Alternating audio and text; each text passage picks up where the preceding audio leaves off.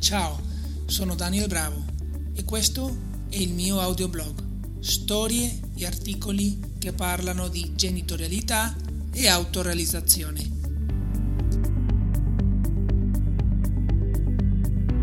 Episodio numero 5. Una mente che vaga e una mente infelice. Estratto dal libro Ti vedo mio figlio perché prima ho visto me stesso un gruppo di ricercatori americani ha sviluppato un'applicazione web per iPhone per creare un database insolitamente ampio, con dati in tempo reale sui pensieri, sentimenti e azioni di una vasta gamma di persone mentre queste svolgevano le proprie attività quotidiane.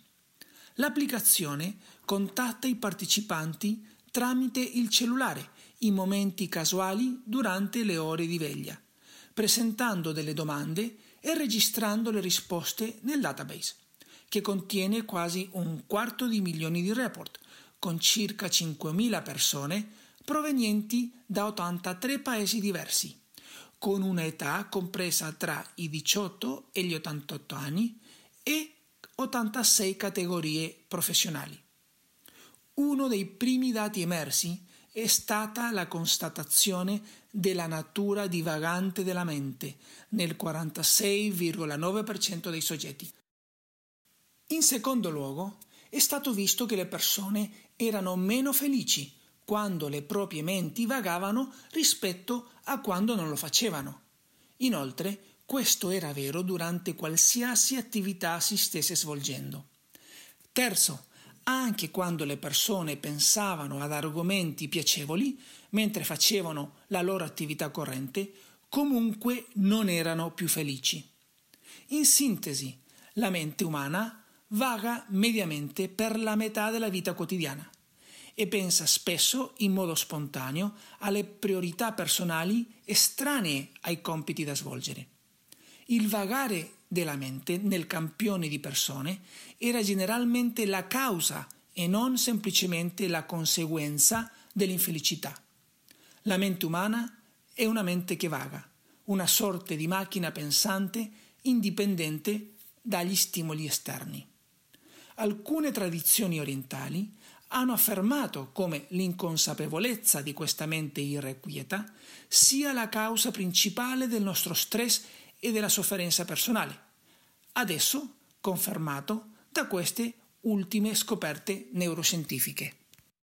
Ciò che la neuroscienza ci aiuta a capire è che non stiamo parlando di una caratteristica meramente psicologica, ma di una modalità di funzionamento predefinita del cervello.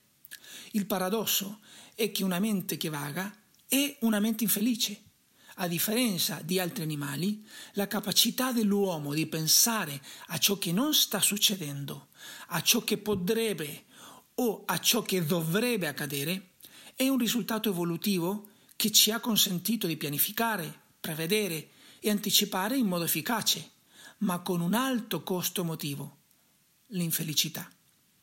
Quindi, pensare a ciò che non sta accadendo tanto spesso come a ciò che sta accadendo è diventata la fonte della nostra infelicità e disconnessione dalla realtà. La stessa capacità che ha posizionato la specie umana in cima alla piramide dell'evoluzione, da un altro canto è la causa stessa della miseria e sofferenza nelle relazioni ed esperienze umane in generale. Sembra una tragedia greca, siamo l'eroe infelice. È comune a molti percorsi di crescita interiore proporre il cercare di alterare o controllare i pensieri per poter portare una sorta di calma o pace interiore, usando purtroppo lo stesso strumento pensante, la mente che vaga. Oltre ad essere una grossa contraddizione, la persistenza del pensiero ha una spiegazione neurobiologica, come abbiamo appena visto rispondendo alla modalità di funzionamento predefinita del cervello, cioè vagare. Bisognerebbe intervenire sul cervello stesso, portando qualche mutazione per poter alterare questo meccanismo. La scomoda verità è che qualsiasi intenzione di sublimare, modificare, alterare o cambiare questa realtà non fa altro che rafforzare la stessa cosa di cui stiamo cercando di sbarazzarci, una mente irrequieta che non smette di vagare. Quando siamo coinvolti in questo pensare, che è una realtà persistente, non vediamo ciò che accade intorno a noi e agli altri. La vita ci sfugge tra le mani. Ad esempio, siamo al lavoro, seduti alla, alla scrivania quando improvvisamente sentiamo la voglia di fare una pausa. Camminiamo verso i bagni, immersi in questo vagare della mente, e torniamo dopo cinque minuti. È successo qualcosa di nuovo nella nostra vita? Abbiamo visto quel collega che aveva bisogno di aiuto? O il ragazzo del corriere che sorridente ha portato un pacco alla persona seduta nel cubicolo a due posti da noi? O le cime degli alberi che si muovevano graziosamente con il vento, dove una famiglia di uccelli giocava visibilmente attraverso l'enorme finestra vicino ai servizi igienici. Questi dettagli e molti altri ci vengono offerti ogni singolo giorno come possibilità di connessione con gli altri e con la vita in generale.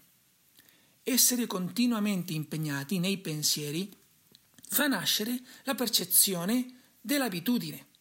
La vita purtroppo diventa abitudinaria e spesso noiosa. Quando tutto gira attorno all'io, non c'è freschezza né qualità nelle relazioni, specialmente nell'essere genitori. Si perde la grazia del sentimento di essere presenti, ma anche il godersi i momenti semplici, come una passeggiata, una pausa al lavoro o una domenica pomeriggio a casa con i propri figli.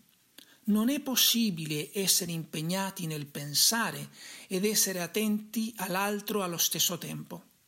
L'altro appare quando il coinvolgimento ossessivo dell'io con se stesso cessa.